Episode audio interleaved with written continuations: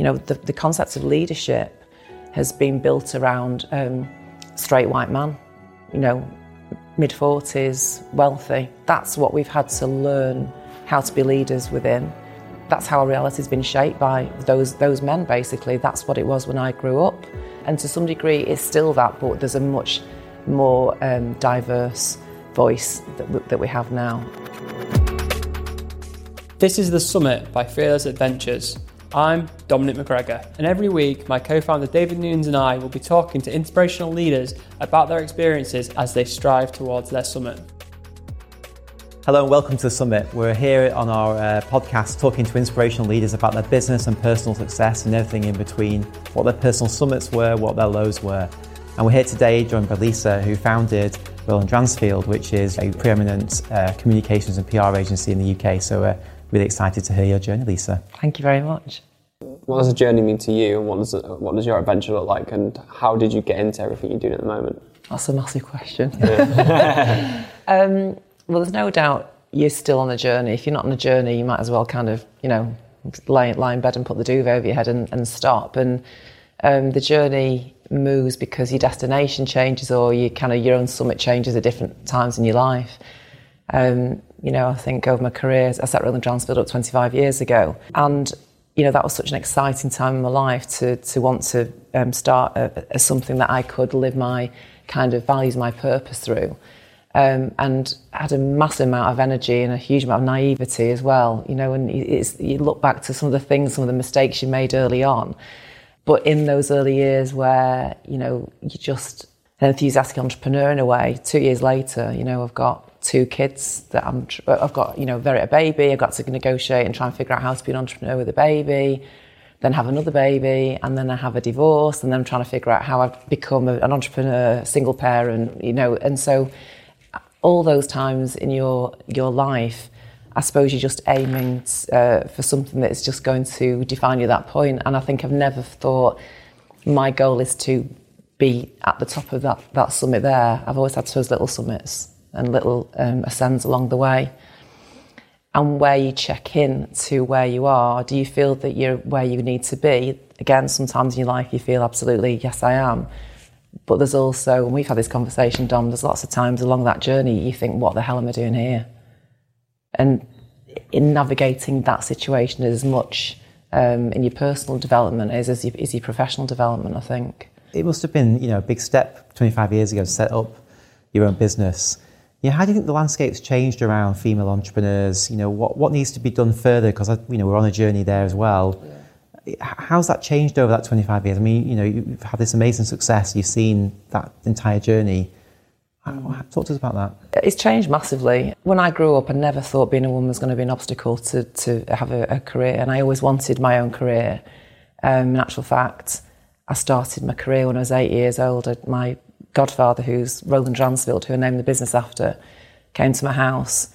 And he'd always been saying, uh, You need your own business. So he brought a bucket and a sponge to my house one day, to mum's house, and said, Right, you've got a car washing round now. So go out and clean the neighbours' cars. And when you come back, if you've made enough to pay me for the, the bucket and the sponge, you're in profit. If you've not, then you need to, we need to talk about that again next week.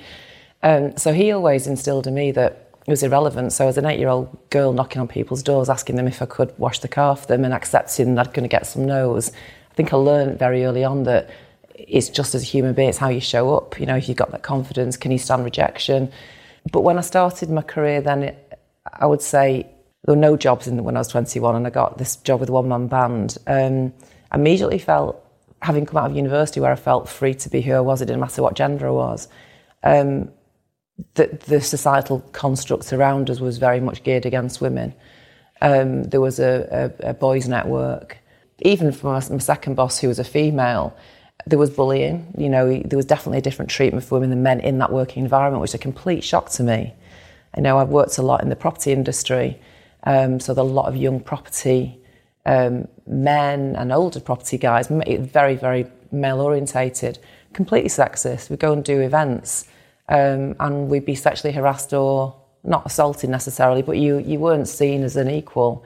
And I used to go home and cry at night sometimes. I used to, used to feel um, that I had to go through that for a few years as a young woman in order to make myself um, respect, not respected, to make myself I've kind of thought when I get older, I'll stop getting treated like that. And um, when you get a platform, I think when I set my own business up when I was 28, there's some credibility that comes with that. So certainly there is a status with that that helps. But no, it was very, very different in those days. I would also say that you didn't have that network of amazingly strong women around you, which we have now. I mean, I've just been involved, you know, a lot in International Women's Day, um, done some great panels and hosted a panel.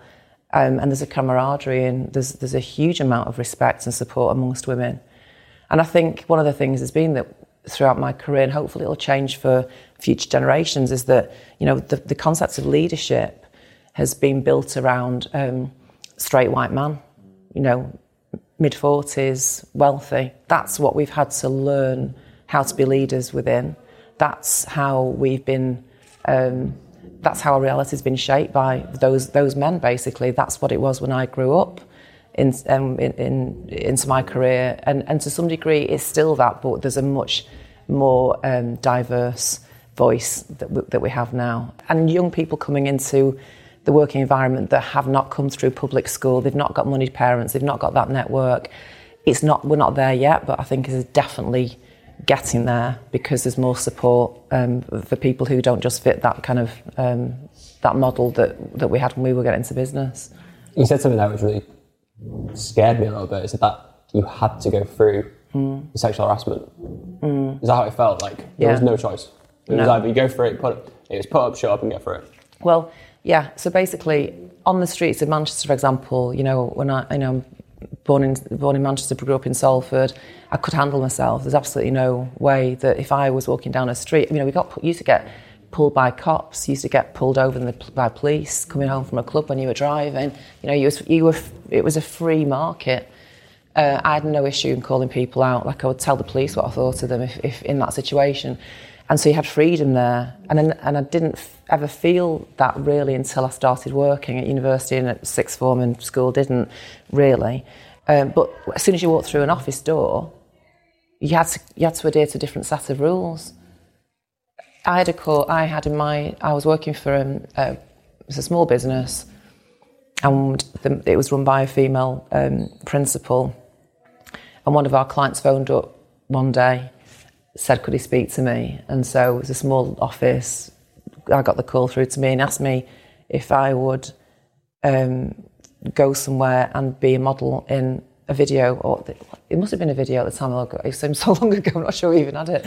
um, we didn't have we didn't have the internet to lie in a slab naked what for his, him and his mate's band. And the, and my boss knew that call was coming through. He knew what she knew what that request was, and they all everyone thought it was funny. So yeah, you'd go into a boardroom and you know monthly monthly boardroom say of a, of a client that I'd be working on as account exec, and you were it was open season. Yeah, you you were you were just the girl, the PR girl, um, and it made me resolved. Um, certainly when I started my own business, that I wouldn't ever accept it. And I remember being in a early on when I set, set the business up and I was working with a law firm which is full of male client, male partners, and I remember one situation where my value was I prepared to lose. It's my biggest account. It was a big account. It was kind of keeping the business um, it going in the right direction. And I just thought, I'm going to say my piece. And I said my piece and I said, I'm prepared to walk out this door and never work for this business again because I'm not going to tolerate being spoken to like that. And they apologised profusely and we carried on. So I feel I felt it's important as I've gone to educate um, and not accept it, and I will not tolerate any of our female team or any of our team um, having to work with people who don't respect them. So, how much did you think adversity, in terms of be it situation when growing up, childhood, introduction to professional environment, defines your outlook on the journey mm. and what you want to achieve and what success looks like to you? We've had people that have come in our team and they've they've been very fortunate young people. I was a fortunate young person. I was very lucky. You know, my, my dad and my mum worked hard and put me through. You know, I got good schooling. Um, but we did have, you know, um, we had some challenges along the way. But so you do see some young people who have not had that adversity, and when something happened, like the pandemic, for example, there was shit, like no couldn't cope, like people's heads fell off, young people, and those people who had had a privileged upbringing, a privileged journey to that point. And then I've seen a huge amount of learning and growth from those young people as well. Um, and, and an acceptance and understanding of people who've not had the same privileges. You know, in that lockdown situation, everyone in our team, they were all from, they, had, they were in good home environments. We did a lot of work with organisations who had young people who didn't have internet, couldn't even, didn't all have Wi-Fi. You know, they were working. Um, you know, the desk was an inch from the bed in that time. So, so, but I do think adversity does help you to become stronger for sure. You know, it gives you lessons, it gives you things to think about. I mean, my dad always used to say one thing you learn from experience is that you don't learn from experience. That is true in some cases. But when I look back over my life, I mean, for example, there's 22 months between my son and my daughter, and I was pregnant with my daughter, and I put in place somebody to come and uh, who's in my team promoted them to look after the team so that I could have three months off because I'd had probably a month off with my son. And on the, I think I was in the delivery room after I'd had Nina, and I was told by my brother that the person I put in place had resigned. That as I was giving birth, probably, and was then ripping, trying to rip the clients out of the business on that day. And the, ter- the, the terror of that, knowing that I, I've got a brand new baby here, how I'm going to be a mum. My marriage was pretty much on the rocks at that point. So I'm thinking, you know, my God, if my business is going to fall to bits. It was sheer terror. What that taught me in that situation was that the stuff that I'd done before and the, and the credibility and the, I suppose, the credits that I'd had with clients and my team, they, they were supported by that, by my integrity to that point. I didn't back myself in that situation. I thought I was going to lose everything. The adversity taught me a lot because I realised that in actual fact I did have that um, loyalty and, and I did have that time, I suppose, from clients to say, "Don't worry, we know you're going through an awful time, and we'll, we'll, we'll back you." So, the pandemic, you know, massive adversity for, for us as a business. On, in March, we build like our best month ever. The next month later, we build less than a build in the first the first month of me actually starting Roland Dransfield 25 years ago. My goodness. So, you know, a few brown paper bags were blown into, I have to tell you that. But, you know, I learned in that situation that I couldn't change anything. It's external circumstances. So you all dig into whatever journey you're going through and learn along the way. And we're in much, much better shape through going through that as a team and me personally than I was even before because we backed ourselves so much more by coming through that huge uh, adverse time. So what's next? You've built this amazing, fantastic business across the UK. What are, you, what, what are your principles now? Has your mission changed? You know, what, what are you going to tackle next? So the principles definitely haven't changed, and we, we did a piece of work around our values about three years ago, which was liberating, life changing, and the back of that, the business flew, uh, because I personally in my own life set boundaries, and I realised that it was um, it was okay. It wasn't. You shouldn't be ashamed to have boundaries. That's a good thing. Uh, so we attracted the right kind of people. We attracted the types of clients we really want to work for, rather than having some of those clients that are just going to cover your, your fees because you need to, to cover your overhead. Um, and we launched our own podcast. We built the city, which was to celebrate Mancunians born, bred, or adopted, and about their legacy, their values, and their purpose. And in really, our, I think our brands became um, our value became our brand. So um, as a result of that, it's completely shifted how we work and who we work with and who works with us. So on the back of that, I've also launched a podcast business. Well, it's to be launched, but we've got um, eight amazing clients and brands and businesses that we're working on podcast creation and, and, marketing with. I had a business that I'd set up just before lockdown uh, called Voyage Her, which is really an excuse for me to travel more because uh, I love it and I've done a lot of travelling on my own um, and that's about for to support women in terms of small groups or single travel so we can start that again now I'm going to climb Kilimanjaro in October so looking at the summit there yeah so now I've said it I've got to do it and we're going to just grow the LA business um, but I also I've got a couple of, of, business ideas with my son and my daughter and I want to ha- have some time to help support them on their own journeys and kind of create the paths that they are finding now um, as young people. What is driving you now? You know, there's a lot, lot of things there, and it's it feels like you know you built a really great. It's like a plant a little bit. You know, you built a really good stem, and you've got everything now, and you're starting to flourish. Mm. You know, why do you think it's the right time to bloom? I would say that in the last five years, um, in, in terms of doing that personal work around boundaries and values and doing that at the same time with the business, it's, it has. So I've watched, worked with a coach at the time and I came out of a traumatic relationship. It's horrendous when you the point at which you think, what on earth did I do? If anyone looked at you, they wouldn't think for one second you get yourself into that. And like you said, and we taught, you've got to get to rock bottom sometime in order to do that build, that recovery. I'd got to rock bottom probably a year before and then threw myself into the business. And in terms of trying to grow the business, I'd allowed narcissistic behaviour to creep into the business. Um, and when I pared it all back and I said, no, we're going to literally start from scratch in terms of rebuilding those values, setting those boundaries, um, my coach said to me, well, he said, the most important thing he said to me is everything you need, you have. And at that time, I didn't think, I couldn't comprehend that. I thought I needed validation, I needed more stuff, I needed more business, um, I needed more validation again.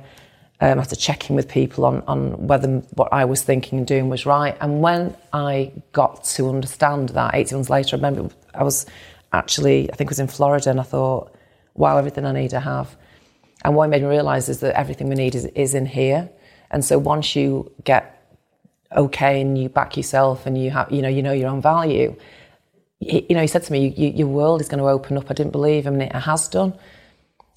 You know, and, and the, the two pieces of work, doing those that value piece and boundaries on me and the business means that I feel completely secure in what I do every single day. Um, and I back myself in terms of deciding what I want to do on a daily basis or setting myself goals. And I'm also confident the fact that if I don't make it to a, at a certain point that I want to be, that's also okay. I've spent a lot of time beating myself up.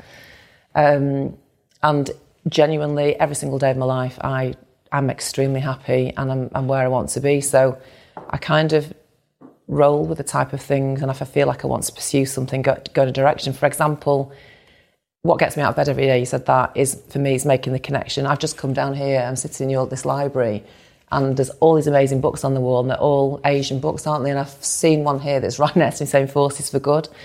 And that's about how um, you put more, more back in than you take out, which is what I believe in.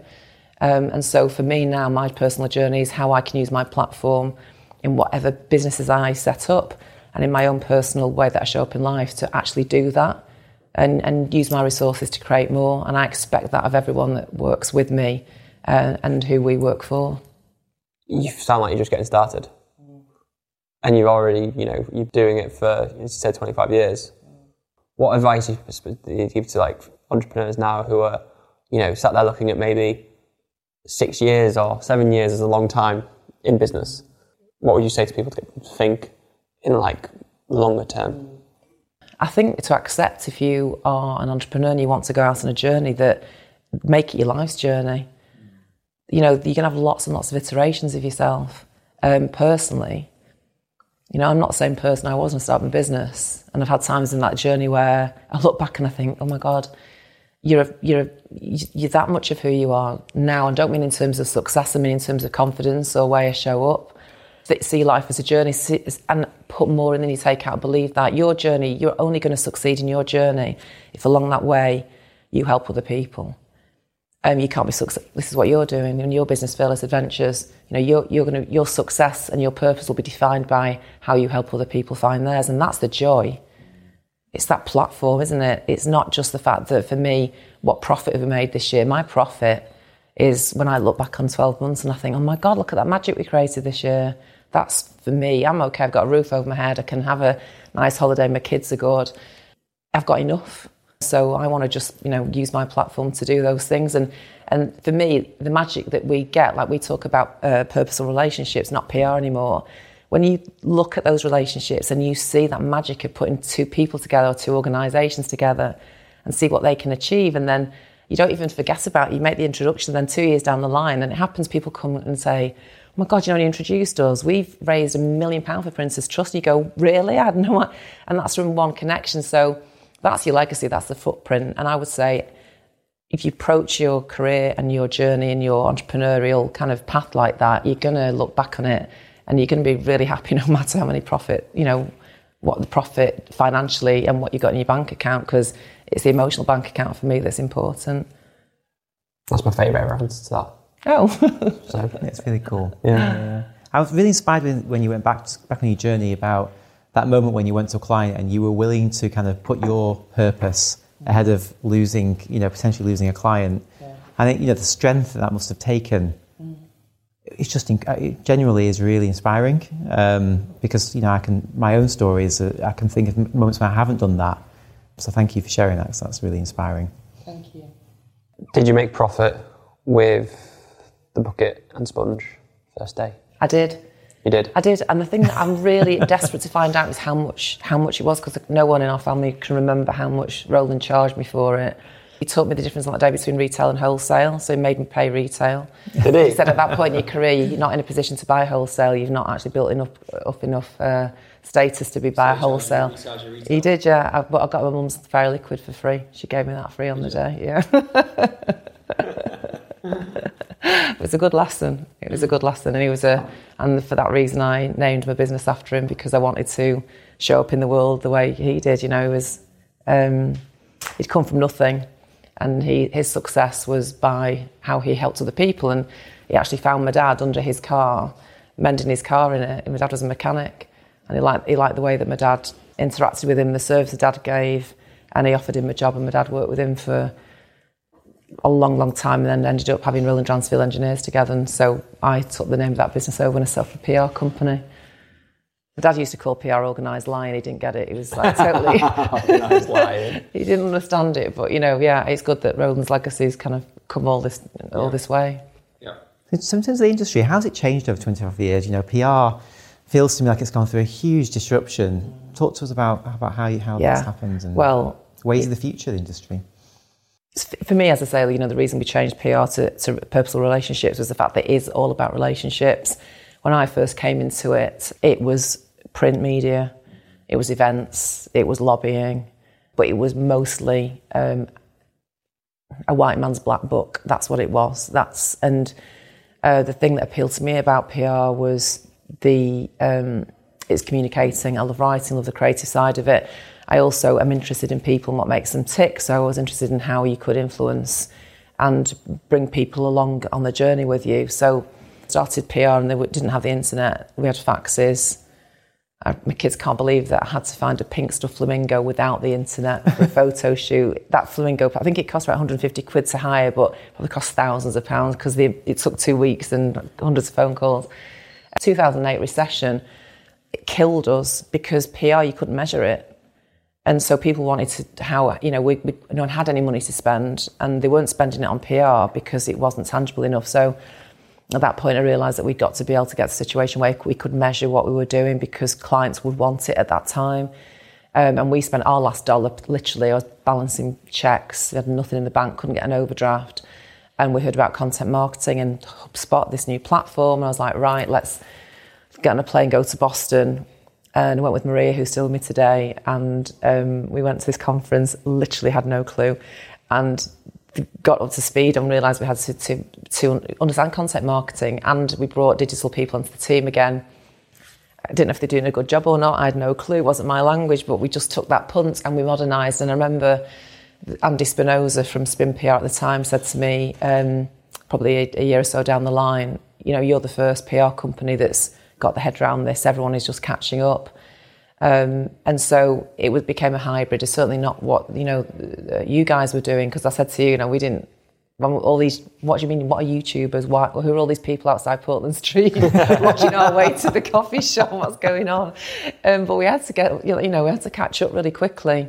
And so I would say we're more integrated now, but the, the, the baseline always is whatever tool we use, it's about building those relationships and those connections. And for any brand or business or individual, we know without the relationships, you know, we can't operate in a vacuum. So it's all about that in, integrity of relationship and the values of relationship. So yeah, it's way more interesting now than it was when I started out my career. It's interesting, your values really seem like your personal values are your business values and then the values of your team. You know, it's really unique to, to see that really, that, that chain all the way through your life, really. Yeah. Um, and it comes across in, in, in the way you talk about your own life and the business, which is fascinating. Yeah, well, that's when it changed when we actually did that piece of work. And I would say to anybody, the best piece of work you can do for yourself and your business, but even if you've not got a business, sit down, and it's not a quick job, sit down and work out what's important to you and what your non-negotiables are. Because I've been, I grew up, um, you know, my dad was very entrepreneurial, my mum was like, go to the back of the queue. We had family hold back expression in our house. If anyone came around for tea, there wasn't enough food, family holds back, and so everyone eats first. So my that, and I think it was an old kind of value for, for certainly for girls. Stand at the back of the queue when everyone else is looked after. The polite thing is to do is for you to come forward and then you're okay then. And that's a really, really conflicting kind of way to grow up because what you do find there is the fact that you feel that your needs aren't as important as everybody else's. And so, therefore, it's very easy to be taken away from what what your gut needs, what your, your gut is telling you is important for you to keep you safe and, and present. Yeah. But you know, if you're trying to run a business and you, your own values are such that you'll be allow poor behaviour towards you, that essentially means you allow poor behaviour towards your children and you'll accept poor behaviour in your working environment, either that's from employees or from clients. Mm. So you, are not protecting yourself and the people around you. You've got to look at where you screwed up, what treatment you've allowed, or where you've not shown up for other people because perhaps you've been in a victim position for a while. And, you know, you're, it's a recovery of some kind. And doing that work, which was deeply traumatic and it had to peel back a lot of stuff, um, it, it's liberating. It's liberating. So um, the work needs to be done, and most people don't do it because it's frightening to do it. And the coach I worked with to put the business into our uh, our team, who Chris Brindley, amazing guy, met him at United. I knew wanted to work with him.